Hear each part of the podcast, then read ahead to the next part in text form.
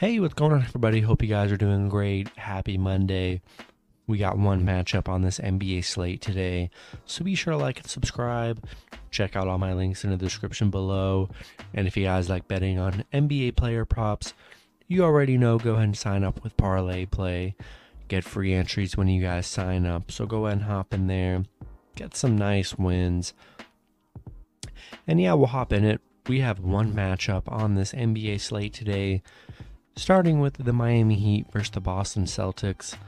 The Celtics opening up as six and a half point home favorites with the over under at 207 and a half. Yeah, Miami currently up two to one in this series right now coming off a 109 to 103 win in the last game on the road. Um, a lot of guys questionable. I see PJ Tucker, Lowry, Jimmy, Herro, Strus, all questionable.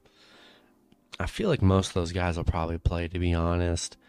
Uh, you know, Marcus Smart is questionable. Um, but Marcus Smart's pretty tough. I'm sure he's going to play here, especially in, at home. Uh, Miami four and one covering the spread right now.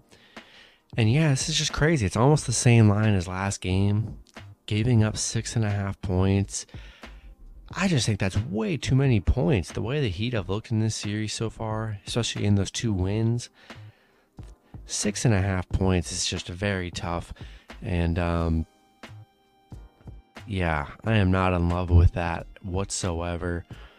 I'm gonna take the Heat plus six and a half on the road. Um, I think it'll definitely be a closer game here, but you know, six and a half points backed by either team. That's just a lot of points, and um, I'm gonna take that every time here.